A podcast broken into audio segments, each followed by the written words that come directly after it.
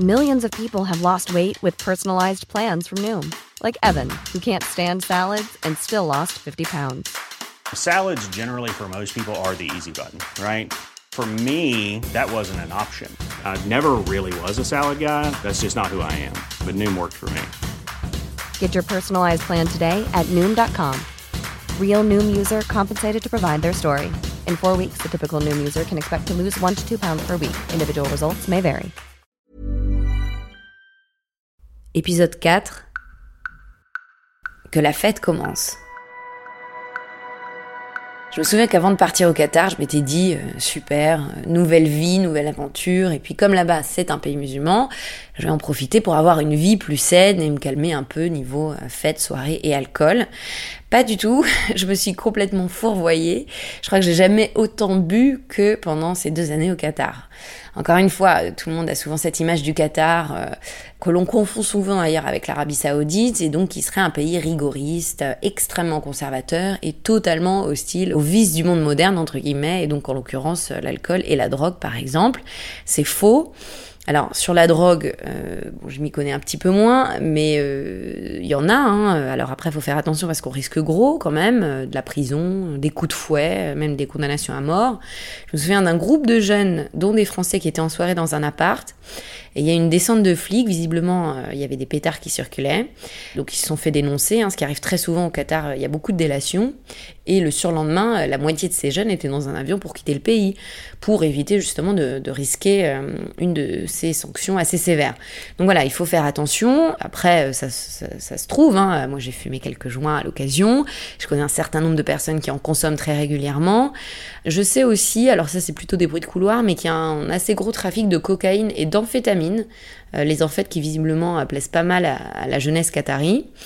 Et j'ai vu aussi qu'il y avait euh, des centres de désintoxication au Qatar, pour l'instant réservés aux Qataris. Mais donc, s'il existe ce type d'établissement, ça veut bien dire qu'il y a de la consommation.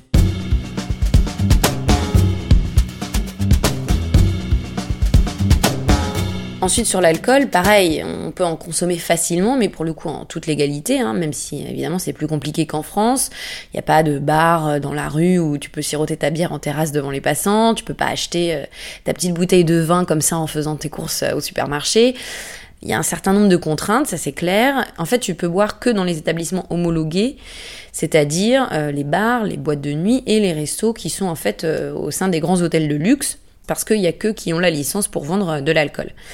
Après, c'est Doha, donc euh, des hôtels de luxe, il y en a quand même un certain nombre, donc tu as quand même pas mal de choix euh, qui s'offrent à toi. Et puis, tu peux aussi euh, boire à la maison, alors pour ça, il te faut un permis, hein, une carte en fait que te délivre ton employeur et qui va te permettre d'aller acheter de l'alcool dans le seul supermarché de la ville qui en vend même, je crois, le seul supermarché du pays. C'est un peu la caverne d'Alibaba des produits haram, comme on dit, donc ça veut dire interdit par la religion islamique. Et donc, en fait, tu peux trouver tout ce qui est à base d'alcool et tout ce qui est à base de porc. Globalement, si t'es expatrié et que t'as euh, pas vraiment un nom trop arabe qui ferait penser que t'es musulman, t'as le droit à cette carte et donc euh, tu consommes tout l'alcool que tu veux au final. Donc euh, bon, on a presque autant la possibilité de se bourrer la gueule qu'en France si on le souhaite. Et moi, ce qui m'a vraiment étonné, en revanche, c'est que tu peux même partir très loin dans l'excès. Et ça avec la bénédiction des autorités. Deux exemples. D'abord, il y avait cette histoire des boat parties. Donc, traduction, c'est des, fêtes sur un bateau. C'était euh, vachement la mode au moment où je suis arrivée au Qatar. Maintenant, un peu moins parce que euh, je crois qu'elles ont été interdites depuis. Mais en gros, l'idée, c'était de partir faire la fête sur un bateau euh, loué. Donc en général, c'était un dos. Le dos, c'est le, nom des bateaux traditionnels en bois qui servaient à l'époque pour la pêche à la perle au Qatar. Et donc on était 20, 30, 50, voire même plus, en fonction de la taille du bateau, et on partait pour la journée. Mais attention, on partait équipé, c'est-à-dire que chacun ramenait sa glacière avec de la bouffe et un maximum d'alcool. Et alors je rappelle que théoriquement c'est complètement interdit de boire comme ça à l'air libre, même sur un bateau loué. Pourtant je me souviens qu'on commençait à boire ostensiblement dès qu'on posait le pied à bord, alors qu'on était encore au port et que tout le monde nous regardait, euh, y compris des Qataris. Et même une fois au large, on restait quand même proche de la côte et de Doha, quoi, donc totalement visible. En plus il y avait un maximum de musique, euh, et puis on n'était pas du tout les seuls, enfin il y avait une flopée de bateaux autour de nous qui faisaient exactement la même chose. Tout ça pour dire que c'était pas du tout discret. Il y avait des Qataris en jet ski qui venaient rôder autour des bateaux euh, pour voilà frimer, draguer les nanas, qui voyaient clairement ce qu'on faisait. Et je me souviens même que de temps en temps, on voyait passer la police en bateau, voilà, qui passait pas loin et qui disait rien. Donc bon, c'était un peu la flotte de la débauche, mais sous l'indifférence totale des Qataris, donc euh, hyper bizarre. Et autre exemple, euh, le concept du liquid brunch. Alors ça, c'est pareil, ça m'a fasciné.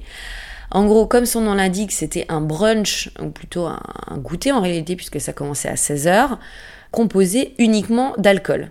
Donc ça se passe dans euh, le bar d'un hôtel de luxe, tu payes l'équivalent de 100 euros l'entrée et pendant 4-5 heures, tu as des boissons à volonté.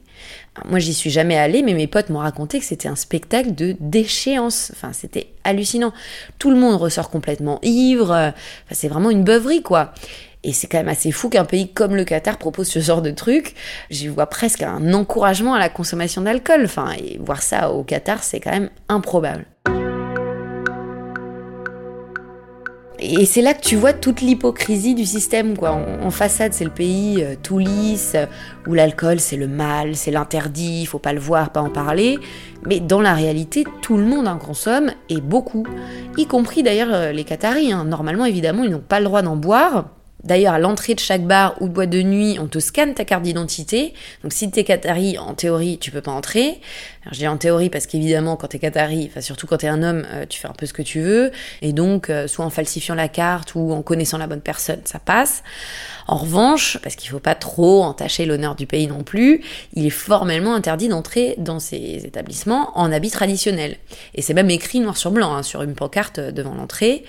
La seule exception sont les restos parce que euh, t'as quand même le droit de manger. Mais là, pareil, en théorie, les Qataris ne sont pas censés boire de l'alcool, pourtant j'en ai déjà vu avec euh, des bières. Et puis, euh, voilà, il y a toujours des petites techniques pour rester discret. un serveur m'avait raconté que un Qatari lui avait demandé d'être servi dans un verre rouge pour pouvoir boire du vin tranquille sans éveiller les soupçons. Donc bon, tout ça montre bien qu'il y, a une sorte d'hésitation permanente et, de malaise, voire même je sais pas comment dire, de, conflits internes au sujet de, d'un côté, ce qu'on peut autoriser, euh, ce qu'on interdit catégoriquement, et puis euh, ce qu'on tolère euh, en fermant à moitié les yeux. Alors là-dessus, l'anecdote la plus incroyable, c'est l'épisode de la fan zone.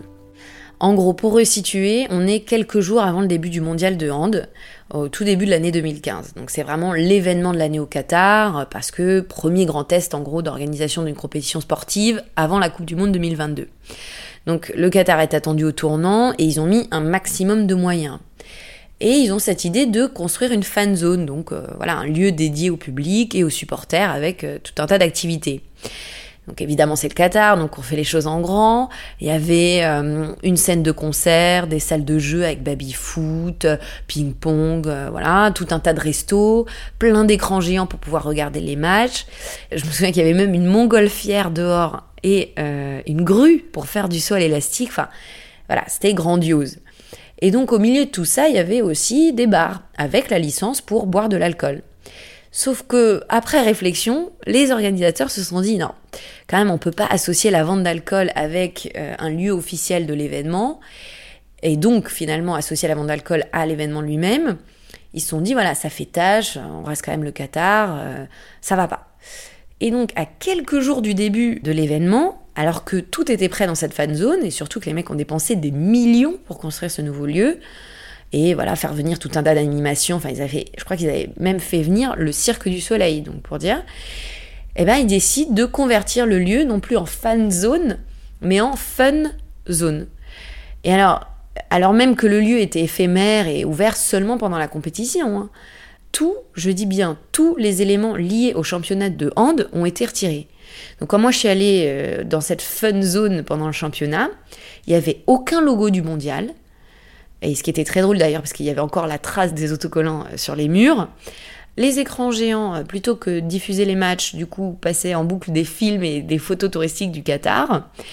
Et euh, toutes les personnes qui avaient été embauchées pour travailler dans cet espace, donc y compris les artistes, avaient reçu comme consigne de ne pas faire de publicité sur le lieu.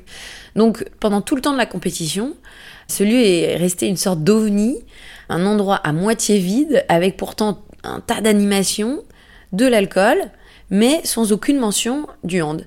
Donc cette histoire est juste incroyable. Enfin, les mecs ont dépensé des sommes astronomiques pour au final un résultat mais ultra nul.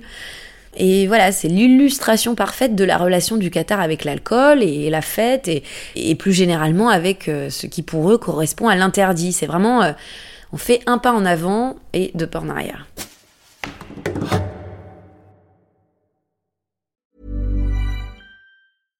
Hi, I'm Daniel, founder of Pretty Litter. Cats and cat owners deserve better than any old-fashioned litter. That's why I teamed up with scientists and veterinarians to create Pretty Litter. Its innovative crystal formula has superior odor control and weighs up to 80% less than clay litter. Pretty Litter even monitors health by changing colors to help detect early signs of potential illness. It's the world's smartest kitty litter.